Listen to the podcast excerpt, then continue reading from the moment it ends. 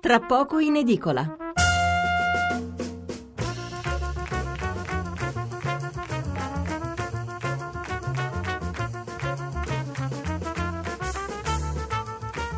Buonasera da Stefano Mensurati e benvenuti all'ascolto di Tra poco in edicola, la rassegna stampa notturna di Radio 1. Prendiamo adesso la linea dopo la partita, abbiamo poco meno di 10 minuti e li passeremo leggendovi i titoli dei principali quotidiani. Non c'è tempo di fare approfondimenti in questa prima parte, quindi vi rimando a dopo il GR della mezzanotte quando faremo una ricognizione nelle zone più colpite dal maltempo, una notizia questa molto evidenziata soprattutto sui giornali locali. Infine, dopo l'una un collegamento con gli Stati Uniti perché poche ore fa Trump ha chiesto sia l'abolizione della lotteria dei visti sia quella della cosiddetta catena migratoria in base alla quale chi emigra potrà, può far eh, arrivare i parenti.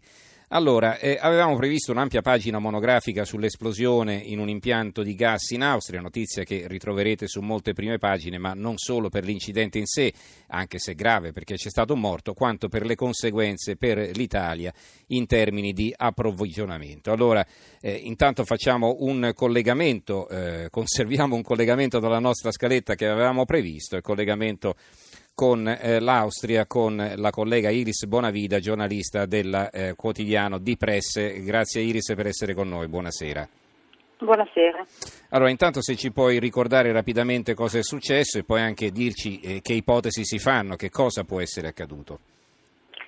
Sì, stamattina è esploso un terminale di gas a Baumgarten che è una cinquantina di chilometri a nord-est di Vienna e l'incidente ha provocato un morto e 20 feriti, uno in condizioni gravi e um, l'esplosione ha determinato un'interruzione della distribuzione del gas anche per l'Italia e sì, la causa dovrebbe essere un guasto tecnico, um, c'era un controllo di un contenitore nuovo e durante questo controllo dovrebbe essere esploso il contenitore, però non si sa niente di, di ufficiale.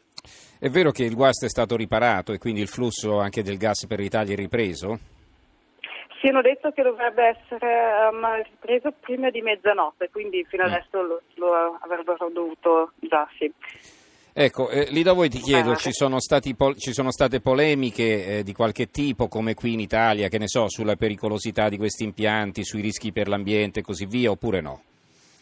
No, um, l'impianto esiste già dal 1959 e anche adesso non ci sono state discussioni per niente. Ecco, perché tu forse non lo sai, ma qui in Italia subito si è accesa una discussione perché, perché eh, c'è chi fa notare che eh, insomma come paese siamo molto esposti perché chiaramente eh, basta che si interrompe la fornitura eh, del flusso di gas dalla Russia, dalla quale importiamo il 40% del nostro fabbisogno ed ecco che bisogna subito ricorrere alle nostre riserve strategiche. Allora, eh, ringraziamo intanto eh, Iris Bonavida, collega del quotidiano di Presse, grazie Iris per essere stata con noi, poi magari ti chiamiamo un altro giorno perché voglio parlare anche di come appunto viene considerato l'ambiente in un paese all'avanguardia come l'Austria. Grazie per essere stata con noi, buonanotte. Grazie, grazie, buonanotte. Allora, eh, i titoli su questo argomento. Eh, il Sole 24 ore a 100 pagine una foto dell'impianto in fiamme, esplode impianto di gas in Austria, stoppa forniture dalla Russia all'Italia. Il petrolio torna ai massimi, un pezzo di Sissi Bellomo. Non è soltanto il mercato italiano del gas a essere in tensione, ma tutto il sistema dell'energia in Europa. Anche il petrolio Brent è salito al record di oltre eh, due anni, eh, da oltre due anni, superando i 65 dollari al barile dopo la rottura di una condotta nel mare del nord e i prezzi di combustibile e elettricità si stanno surriscaldando un po' ovunque. A fianco, eh, eh, vedete un po' l'argomento che avremo sviluppato anche noi, ostaggi di troppi no. Il pezzo è di Jacopo Giliberto eh, coorti di attori, professori di liceo, genitori informati, scrittori di libri, gastronomi e pittori affiancano e sostengono qualsiasi protesta contro qualsiasi cambiamento. Non è soltanto la contestazione contro il TAP, il metanodotto che si sta posando in Puglia per far arrivare in Europa il gas dei giacimenti dell'Azerbaigian. E beh, certo, poi qui il pezzo prosegue all'interno, ma insomma lo sapete bene, in Italia si dice no a tutto, dalle centrali al carbone ai termovalorizzatori eh, dall'alta velocità, ma questo non riguarda l'energia naturalmente, ma i trasporti, ma eh, potremo mettere anche tante altre questioni sul tavolo, ricordate il referendum sulle trivelle, ricordate il petrolio, le polemiche sul petrolio in Basilicata e così via. Quindi alla fine Siamo una delle potenze industrializzate del mondo e però abbiamo questo tallone di Achille e ce lo teniamo ben stretto. Allora, eh, altri titoli su questo argomento. Il giornale, restiamo al freddo per colpa dei no global, esplode una centrale del gas in Austria, prezzi alle stelle, i veti della sinistra bloccano l'altro gasdotto in Puglia. Eh, l'avvenire, calenda, è emergenza, ma dura solo un giorno, incendio al lab del gas. Chiedo scusa. Libero, il prezzo del gas raddoppia e le bollette impazziranno. Beh, non è così, il prezzo del gas non raddoppia, comunque scoppia una centrale, rifornimenti in tilt. Il manifesto mega impianto gas esplode, un morto e 22 feriti, qui solo la notizia di cronaca. Eh, il mattino di Napoli, Austria, incendio interrompe le forniture in Italia, gas e il sistema fragile, salgono i prezzi. Eh, il commento è di Davide Tabarelli, il eh, presidente di Nomisma Energia, da Baumgartner, che sarebbe stato nostro ospite stasera interconnessione sul confine fra Austria e Slovacchia, transitano ogni anno circa 45 miliardi di metri cubi di gas, il grosso circa 20, 25, 30 miliardi di metri cubi vanno all'Italia, il secondo paese dopo la Germania per importazioni di gas dalla Russia, il primo esportatore mondiale. Stop al gas russo, l'Italia in riserva, Sicilia strategica è l'apertura del quotidiano La Sicilia. Esplode impianti in Austria, bloccato da gasdotto TAG, l'autority dispone più forniture da Mazzara e Gela. L'apertura della Gazzetta del Mezzogiorno riesplode la guerra del gas, capite insomma la Gazzetta del Mezzogiorno quotidiano pugliese. Sale il prezzo, calenda, se avessimo il TAP non avremmo problemi. Replica Emiliano, quell'opera è un attentato alla nostra incolumità. Stato d'emergenza in Austria salta un impianto energetico, un morto e diversi feriti, stop al flusso di forniture per l'Italia. Poi abbiamo il piccolo di Trieste, esplode impianto SNAM, bloccato il gas verso l'Italia, incidente a nord di Vienna, un morto e diversi feriti.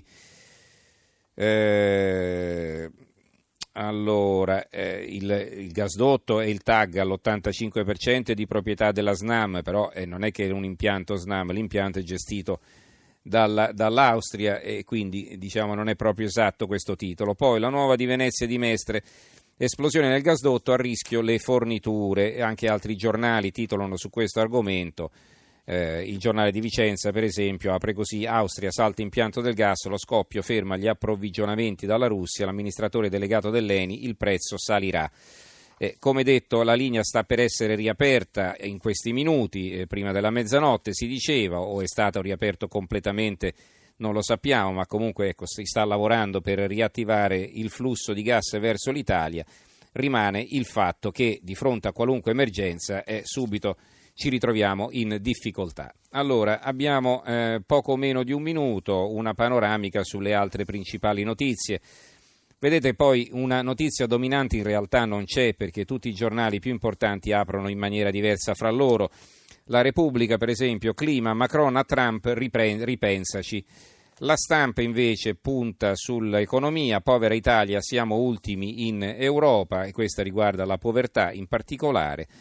Mess- alcune statistiche de- del, di Eurostat sulla povertà, il messaggero mossa Facebook tasse in Italia, cioè Facebook pagherà le tasse dove produce, eh, dove produce incassi, dove produce reddito e poi il quotidiano nazionale, dimissioni necessarie. Grasso in campo, sul sito del Senato compare il simbolo di liberi uguali, divampa la polemica, Mattarella contrariato, l'ex presidente Schifani sbaglia a schierarsi.